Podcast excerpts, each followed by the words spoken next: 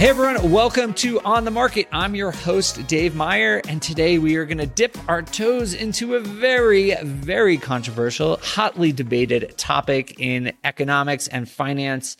Is college worth it anymore?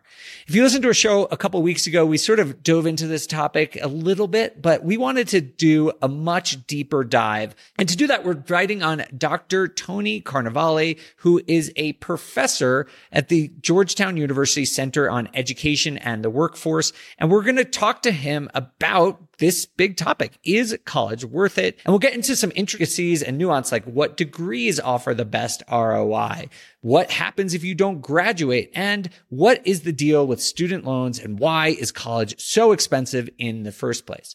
And just if you're curious why we're doing this show, I think it's really important for anyone, whether you're a considering college yourself or you're a parent of someone considering college to think about this question really, really carefully because it is easy to look at the price tag and say, it's not worth it. But as you'll hear through my conversation with Dr. Carnevale, there's a lot more nuance to it. And we all, as investors, are in this game to improve our financial situation.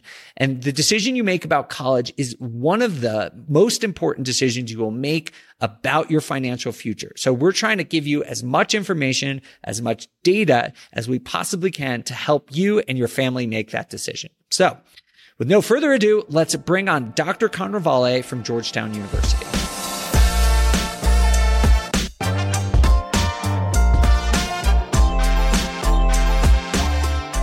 Dr. Carnevale, welcome to the show. Thank you so much for joining us. We'd love to start off by just having you explain to us what you do at Georgetown University. I am a professor in the policy school at Georgetown, and also the director of the Georgetown University Center on Education and the Workforce.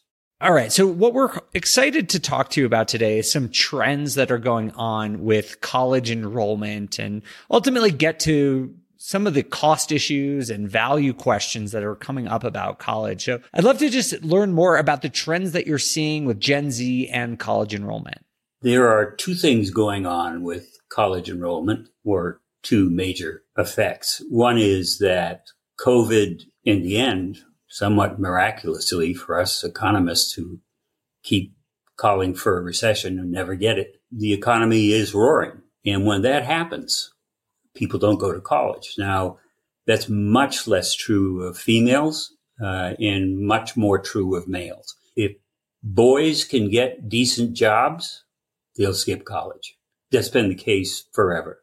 I, I, never realized that. I would think almost the opposite that people would, if they felt that they were more able to pay for college, that they would take on the financial burden and somewhat risk of taking on student loans. But I guess it also makes sense that it's seen as less necessary.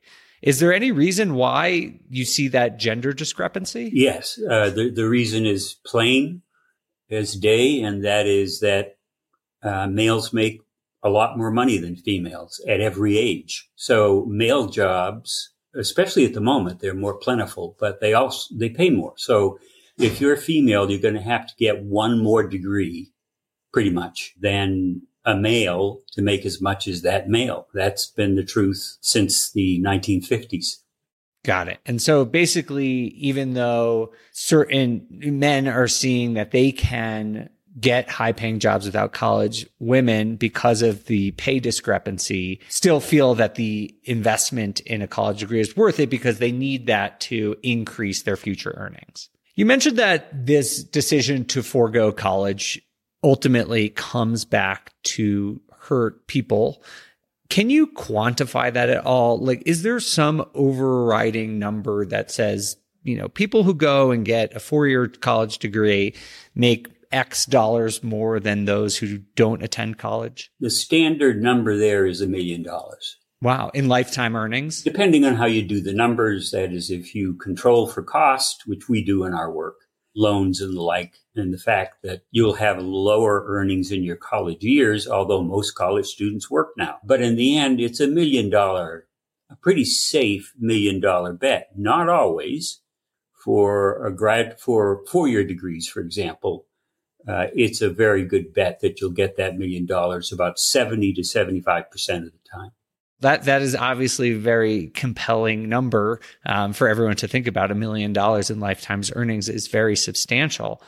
I think the the question when it comes to like is college worth it focuses these days at least more on the cost side of the equation because clearly as you said the benefit side of the equation is somewhat quantifiable and known but with college becoming so much more expensive and tuition rising so much faster than the pace of inflation do you feel like the cost benefit analysis has shifted? Not really uh, because for college graduates let's say four year college graduates and people with graduate degrees but let's say four year college graduates, they are the only demographic in America that have actually improved their net worth and net earnings over a career since 1985. They are the only group. That's an interesting point, and it's very important to know that you know wages have been stagnating for a lot of demographics over the last decades, as you as you just pointed out, and college graduates being a, a exception to that rule.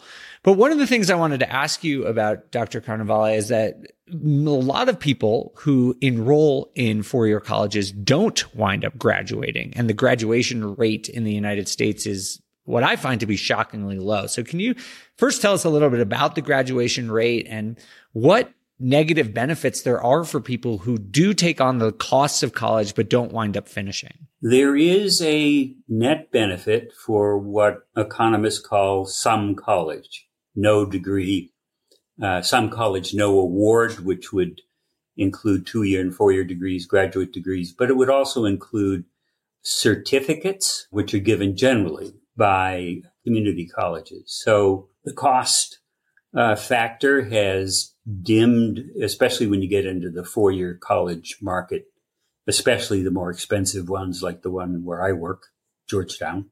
It can harm your first five year earnings if you're going to an expensive school. But eventually you catch up because, you know, you've got another 40 years to go. I mean, you work a lot longer than you go to college. So when you do the number, you're running 45 years against five. So far, we've talked about the benefits of attending college, but I want to cover any drawbacks or potential risks of attending college after this quick break. Buy low, sell high. Very easy to say, but not always so easy to do. For example, high interest rates are hurting the real estate market right now. Demand is dropping and prices in a lot of markets are falling, even for many of the best assets. So it's no wonder the Fundrise flagship fund plans to go on a buying spree, expanding its billion dollar real estate portfolio over the next few months. You can add the Fundrise flagship fund to your portfolio in just minutes and with as little as $10 by visiting fundrise.com slash pockets. Fundrise.com slash pockets. Carefully consider the investment objectives, risks, charges, and expenses of the Fundrise flagship fund before investing. This and other information can be found in the fund's prospectus at fundrise.com slash flagship. This is a paid advertisement. This show is sponsored by Airbnb. Did you know that I turned one of my first homes into an Airbnb? It's true. And it even helped me get the extra income I needed to launch my real estate career. So if you want to try your hand at making even more income with your property, Airbnb is the place to be. Your home might be worth more than you think. Find out how much at airbnb.com/host. Top real estate investors love to talk about how they save so much on taxes. But how are they able to build rental property empires while skirting Uncle Sam?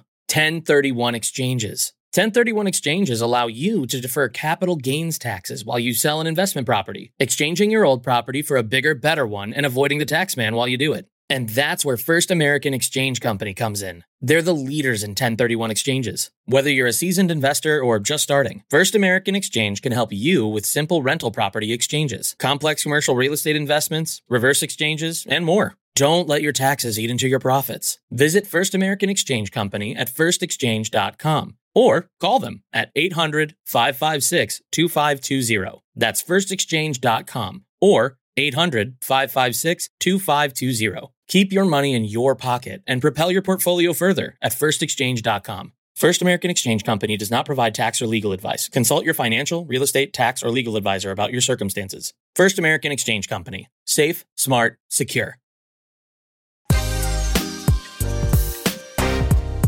Welcome back to our conversation with Dr. Carnevale from Georgetown University.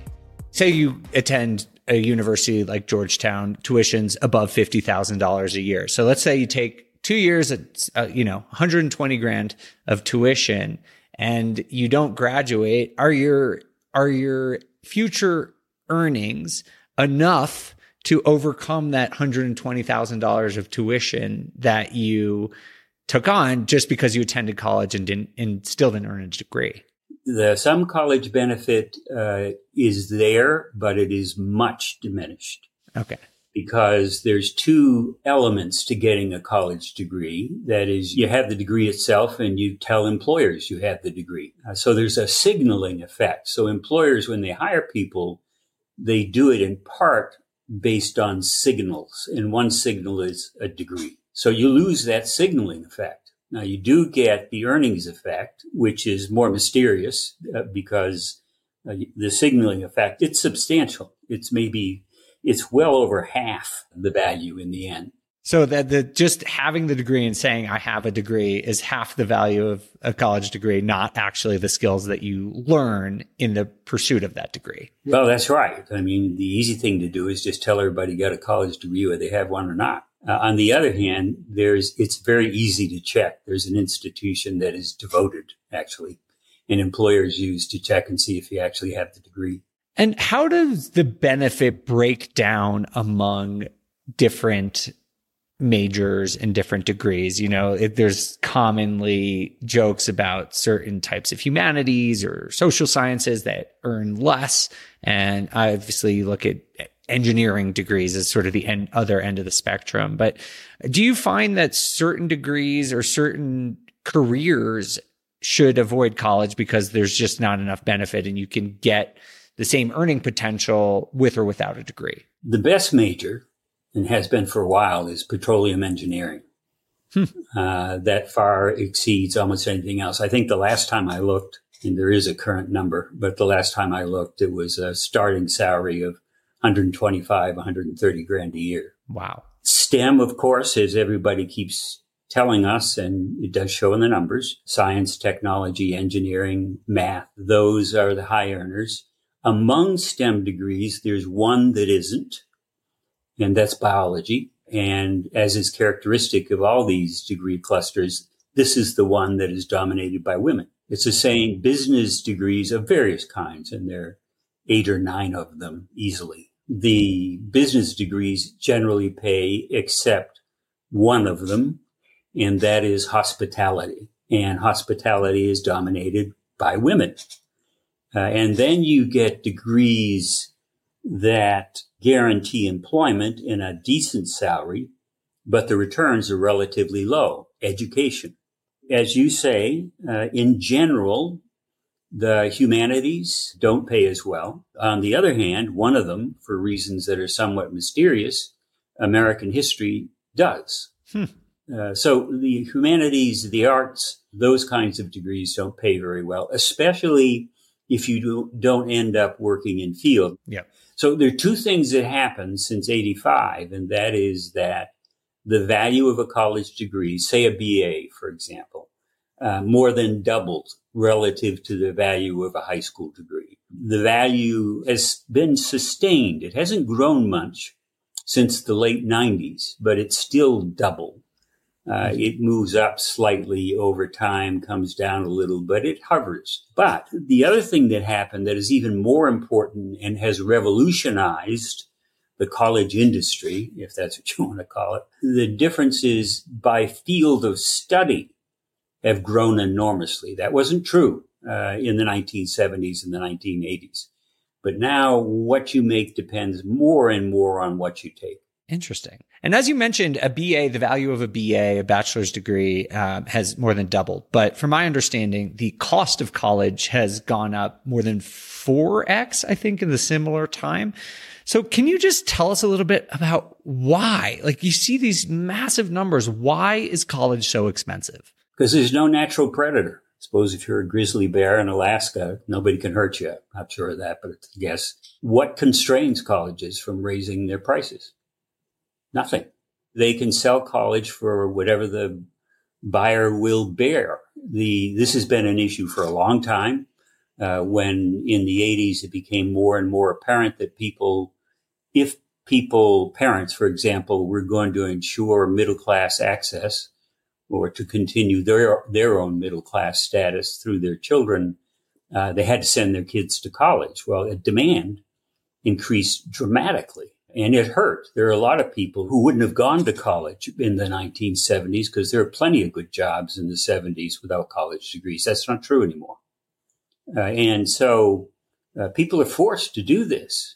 So naturally, the price issue comes up and it's very difficult for the government to control this. This is not a regulated industry unless you're going to a public college. And they, uh, in general, what the states have done, another reason the costs keep going up, is that if you're in a state, a college that is, that is a public college in a state, the legislature keeps giving you less and less money. So when they give you less and less money, you raise tuition to make up for what they take away. If you're a very slick politician, uh, what you do, and I've seen this numerous times, is you complain about the cost of college you take money out of the appropriation, you stop funding as much as you used to.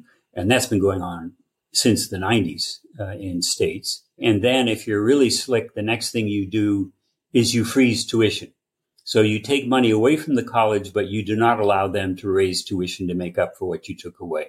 That is a standard trick uh, in state politics. And meanwhile, when you when you you know when you take the money away, nobody's at the hearing uh, when you freeze the tuition, you get votes. That makes sense. But I think there's a, a few things I'd like to understand here. One, are people getting anything more because you're paying four times more and your benefit is two times two x so by that estimate you're paying 2x for what you used to be and like you're paying more and more but is the benefit really there like what is changing and what are schools spending all this money on there are increased costs, in all fairness to colleges. Colleges compete with each other. About 400 colleges in America are competitive on the basis of prestige, right?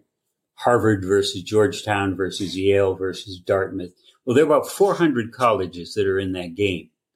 They have to provide more and more services and better services. And so these are costs that uh, colleges take on because they're competing with usually the way it works. If you're a college president, there are about 15 colleges uh, that you know you're competing directly with. So you got to keep up with them. If they get a better gym and a climbing wall, you're going to get one too. If there's a new program in environmental uh, dancing, you're going to get a professor because the model is the dominant model is the cafeteria model. That is, uh, you go to the cafeteria and there are lots of choices. Uh, so colleges, the systems are not very efficient. So if you're in the state of New York, legislators say this to me. You know, we've got you know, these are I'm making these numbers up. We've got 20 places that are public that we pay for from the legislature, and they all have English literature courses. Uh, so why do we need 20 places? Maybe we could get more efficient by having two places, two campuses where there's actually a, an English literature faculty and then other young people who want to take that course to fulfill, for example, their BA requirements, uh, they take it online. That is happening in the United States. There's an attempt, especially in the public system, there is an attempt to constrain costs with efficiency. It's been going on for a while. It will continue. In the private systems, there are even more pressures to be selective because people buy selectivity. People will, number one, they will pay damn near anything to go to a selective college because if I'm the dad and I want to have bragging rights uh, with my friends on the job and at the cookout, uh, I want to be able to wear a Harvard sweatshirt and I'll pay damn near anything for that. In fact, I will bribe people at Harvard to let me in or Georgetown. It's also true. People bribed our tennis coach to tell people that the, this, uh, we have to admit this kid because they're a great tennis player and they aren't. So, you know, this is a luxury item and it gets treated that way. I think that's a good way to put it. What basically what you're saying is it's a luxury item and it's about people's egos. It's not yes. actually driven by providing a better educational experience. Uh, I mean, you hear this if you follow this stuff, which I do. Like you hear these crazy, what I would call like boondoggles where they're building giant pools or things for students that just really don't matter. And so I think that's a lot of the reason why people look at the cost of college right now and say, you know, this isn't for me because even though there is, like you said, a quantifiable financial benefit over the long run, it just feels a little weird to be paying this much when the quality of the education is not reflected in that tuition. More from my conversation with Dr. Carnevale after this quick break. Remember when you had to pay to get a lead's phone number? It was like the dark ages until Deal Machine made skip tracing a thing of the past. Now, with your Deal Machine plan, you'll get unlimited access to phone numbers and contact information for no extra cost. That's right, get high quality, reliable information trusted by leading financial institutions, all fully compliant with the federal Do Not Call list. Explore over 150 data points, including age, gender, marital status, occupation, and a ton more. Trust me, this is the data you need for off market deals. With new filters, people flags, and color coded phone numbers, lead management just got a ton easier. Ready to step up your investing game? Sign up for a Deal Machine plan today and gain immediate access to this unlimited treasure trove of contact information and phone numbers. Just head to dealmachine.com/bp. Transform your lead generation and deal making strategies with Deal Machine. Sign up today and start exploring the unlimited possibilities at DealMachine.com/bp. I used to think working from home was the dream until it wasn't. Between the distractions and the solitude, I was struggling. But then I discovered Industrious Office, and honestly, it's been a game changer. Every day at Industrious feels like stepping into a zone of productivity. The high speed internet never fails me during crucial moments, and the workspace? It's not only stylish, but designed to boost your focus and creativity. Plus, the daily breakfast and endless coffees are super cool. Meeting other driven professionals right where I work has not just expanded my network, it's inspired me. It's amazing how being around other focused people can push you to achieve more, you know what I mean? If you're looking for a sign to change your workspace, this is it. Check out Industrious by visiting biggerpockets.com slash industrious. Then click join now and use the promo code POCKETS to get a free week of co-working when you take a tour. That's biggerpockets.com slash industrious and use promo code POCKETS after clicking join now. Experience for yourself how the right environment can change the way you work. Industrious. It's where your best work happens.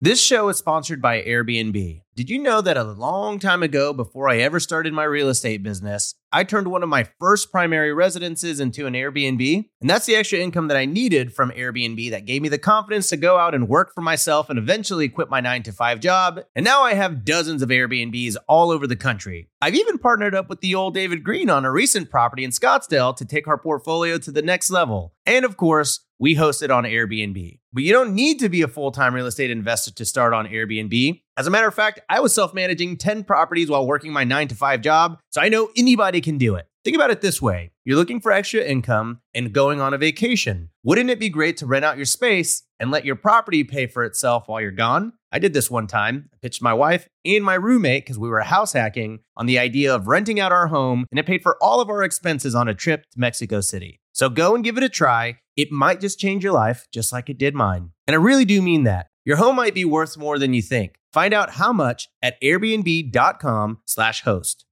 You're trying to close on your next rental, so why is your insurance company dragging its feet? With long lead times and never ending paper forms, it's no wonder it takes forever to finally get a policy. Modern investors deserve better. They deserve steadily.com. At steadily.com, you'll get fast, affordable landlord insurance available online 24 7 in just a few clicks. You can even get next day coverage, which takes just minutes, by the way, to obtain. And you can do it all from your phone. Steadily was founded by landlords who created insurance products tailored to the unique needs of this industry. It's their sole focus, and that's why landlords nationwide consistently rate them 4.8 out of 5 stars. So whether you've got a single family, short term, or multifamily portfolio, steadily.com can secure the best coverage at the best price to protect your properties. Discover how Steadily can save you both time and money on your rental property insurance. Visit steadily.com for a commitment free quote tailored to your needs today.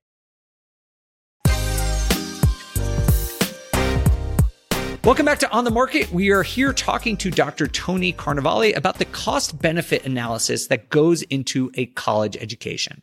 Well, one other question I want to ask you about the funding is about student loans. And this is something I, I think about quite a lot. But you said there's no natural predator in colleges and they can raise tuition to whatever they want. In my mind, the federal government, although it has what I believe a positive intent, they are trying to help people afford college.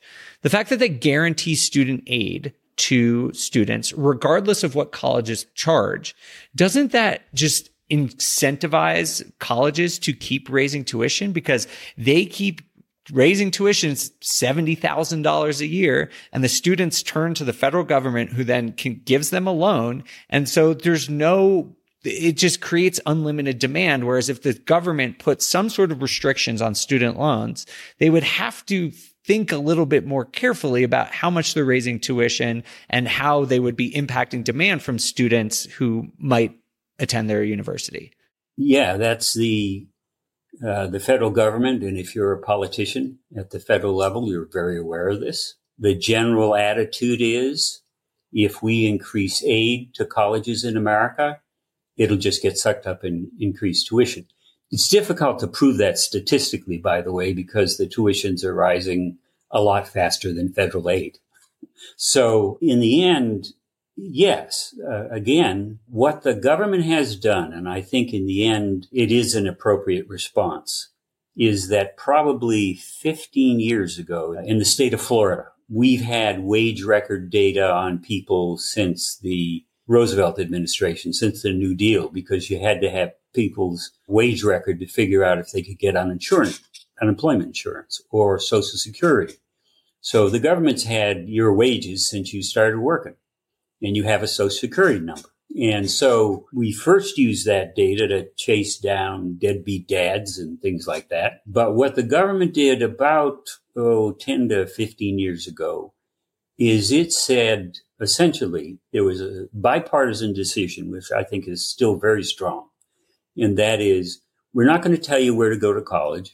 We're not going to tell you what to take.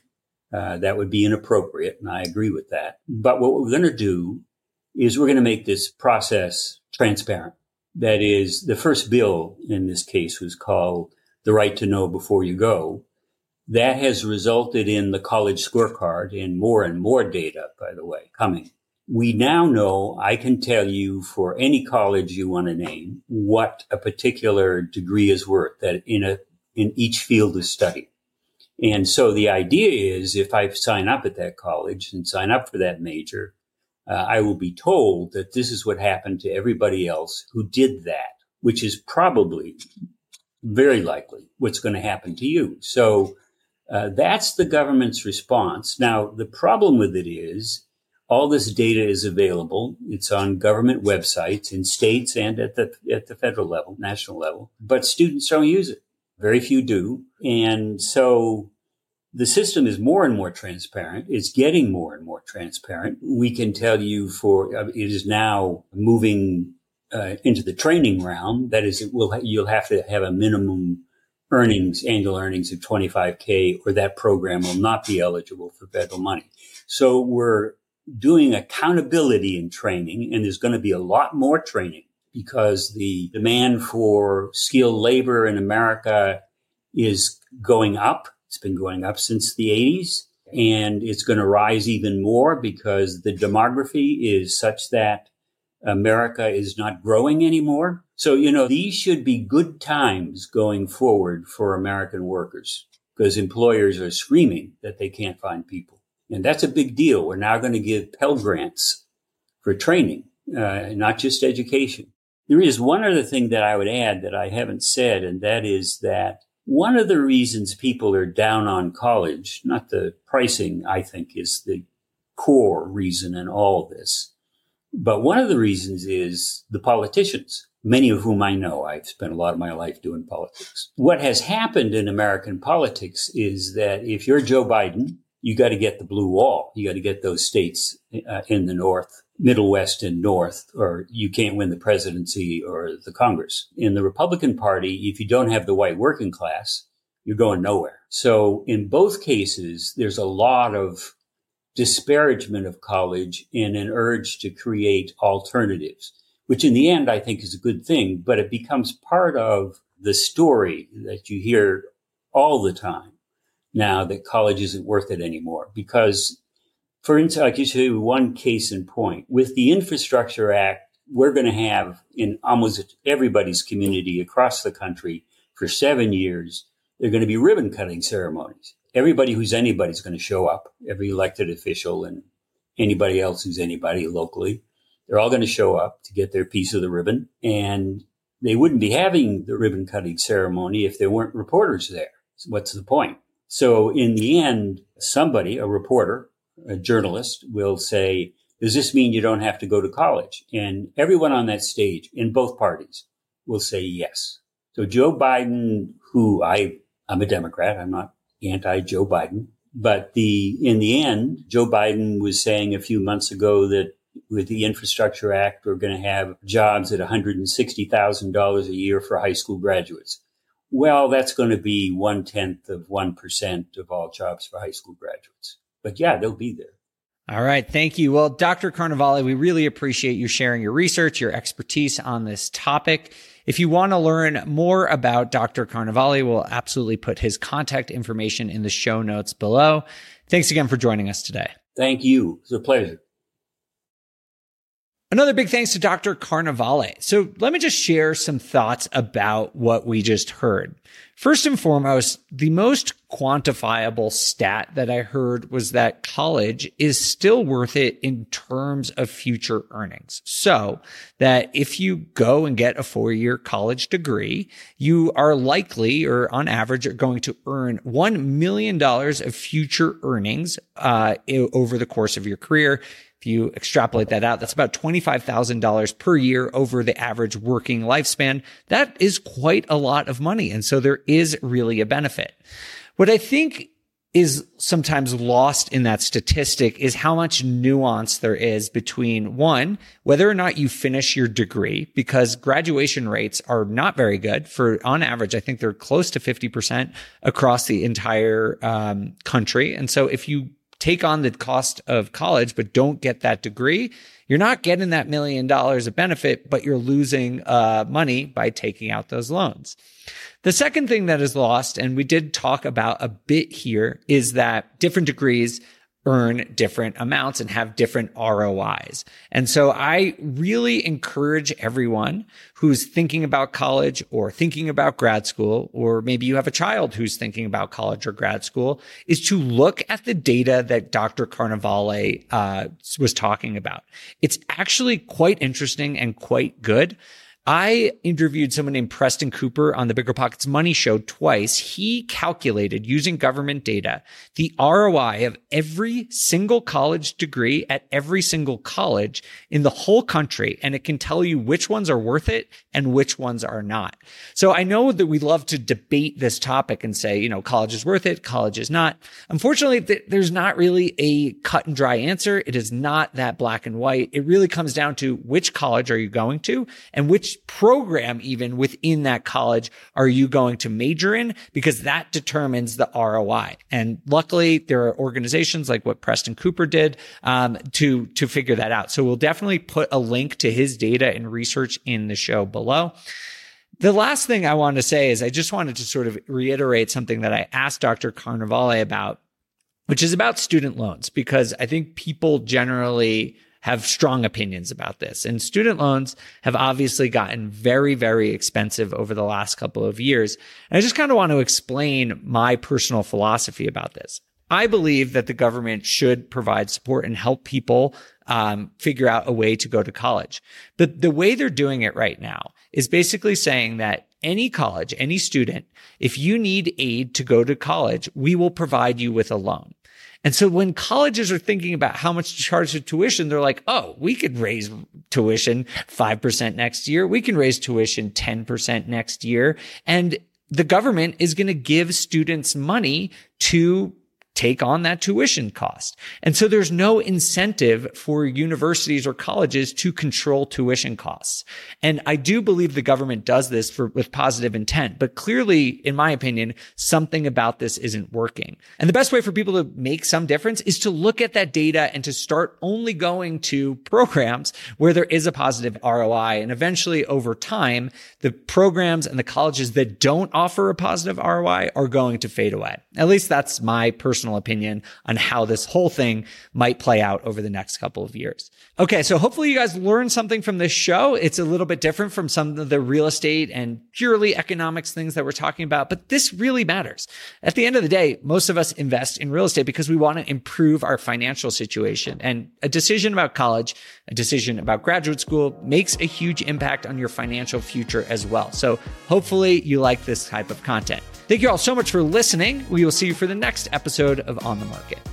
On the Market was created by me, Dave Meyer, and Kailyn Bennett. The show is produced by Kailyn Bennett with editing by Exodus Media. Copywriting is by Calico Content, and we want to extend a big thank you to everyone at Bigger Pockets for making this show possible. Investing in small multifamily properties is probably the most popular niche in the entire Bigger Pockets community, and there's a good reason for that. You can put as little as 3.5% down and own up to four units. So just think about that for a second. You can house hack where you live in one of the units, but in addition to having a place to live, you still have three different groups of tenants helping to pay down your mortgage each month. You have four kitchens and bathrooms that you could add value to to build equity. You could also turn one or more of the properties into a short term rental or a medium term rental. And all this, what I'm describing here, is just one transaction. But of course, the question is where do you find one of these small multifamily properties that you can afford? Which markets and which deals are best for you? How about after you close? How do you manage it, optimize it, keep scaling and living your life without being tied down by four leaky toilets or four fussy tenants? These are all great questions. And luckily for you, they're going to be answered in the upcoming Small Multifamily Bootcamp with Chris Lopez and Leica Devatha. So if you're serious about growing your portfolio with this highly efficient, great strategy, head to biggerpockets.com slash four today and join us in the Small Multifamily Bootcamp. I'll see you there. The content of this podcast is for informational purposes only. Past performance is not indicative of future results, and all hosts and participant opinions are their own. Investments in any asset, real estate included, involves risk. Use your best judgment and consult with qualified advisors before investing. Only risk capital you can afford to lose. Bigger Pockets LLC disclaims all liability for direct, indirect, consequential, or other damages arising from reliance upon information presented in this podcast.